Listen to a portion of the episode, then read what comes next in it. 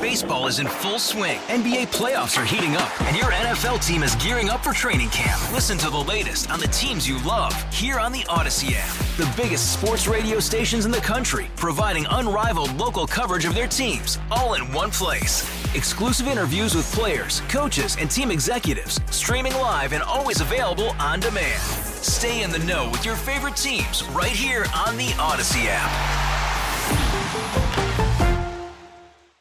Well, today is expected to be the hottest day of the heat wave, with temperatures reaching highs of a possible 118 in some inland spots. So for more on this, we're joined on the KCBS Ring Central Newsline by our insider, Phil Matier. Phil, thanks as always. You know, there has been a call to conserve energy. A Flex Alert will be in effect this afternoon from 4 until 9 p.m. How good are Californians at conserving energy when the time comes? You know, we're actually pretty good. Pretty good, Melissa. And although before we pat ourselves on the back, we've got to put in some factors here. One of them is luck, and the other is a built-in protections to try to conserve energy. There's 37.5 million of us spread out across the state, but luckily 90% of us live on largely in coastal areas and in urban areas. So we live in a more temperate zone. Now, I know that that's hard to believe when we're getting hit by this heat wave, but compared to other states that have both extreme summers and winters, which we don't have, overall, we're blessed with, you know, good climate. So that's what the rest of the country looks at and says, hey, your weather's good. But second of all, you know, back in the 1970s, when we started feeling the energy crunch with the oil embargoes that's rocketed up the price of gas, California, under Ronald Reagan, set up something called the California Energy Commission.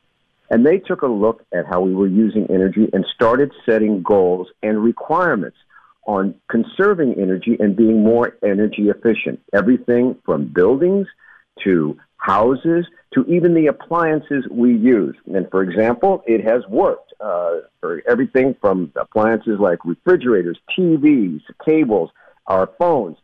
California right now is saving 85% energy on the refrigerators we're selling compared to the 1970s. That's all help. On the other hand, there are more of us, and we are out there working and living as well, and we're trying to transition into clean energy now, and that's all cumulatively put the strain on the grid. We've got 20 seconds left, but given everything you said, given those regulations, given the luck of our geography, are we conscious people, or are we a little bit complacent because we don't really have to be conscious? I think we are complacent. That's why you're hearing a lot of the calls for saving energy. Severin Bornstein at the UC Energy Center said that, you know, if we could just save 10%, we would likely get by. That's not a lot to ask, but, you know, in California, you've got to scream it to get anybody's attention. All right, Phil, we thank you as always. That's KCBS insider Phil Matier. He'll be back this afternoon at 5:50. Baseball is in full swing. NBA playoffs are heating up, and your NFL team is gearing up for training camp. Listen to the latest on the teams you love here on the Odyssey app. The biggest sports radio stations in the country, providing unrivaled local coverage of their teams, all in one place. Exclusive interviews with players, coaches, and team executives, streaming live and always available on demand. Stay in the know with your favorite teams right here on the Odyssey app.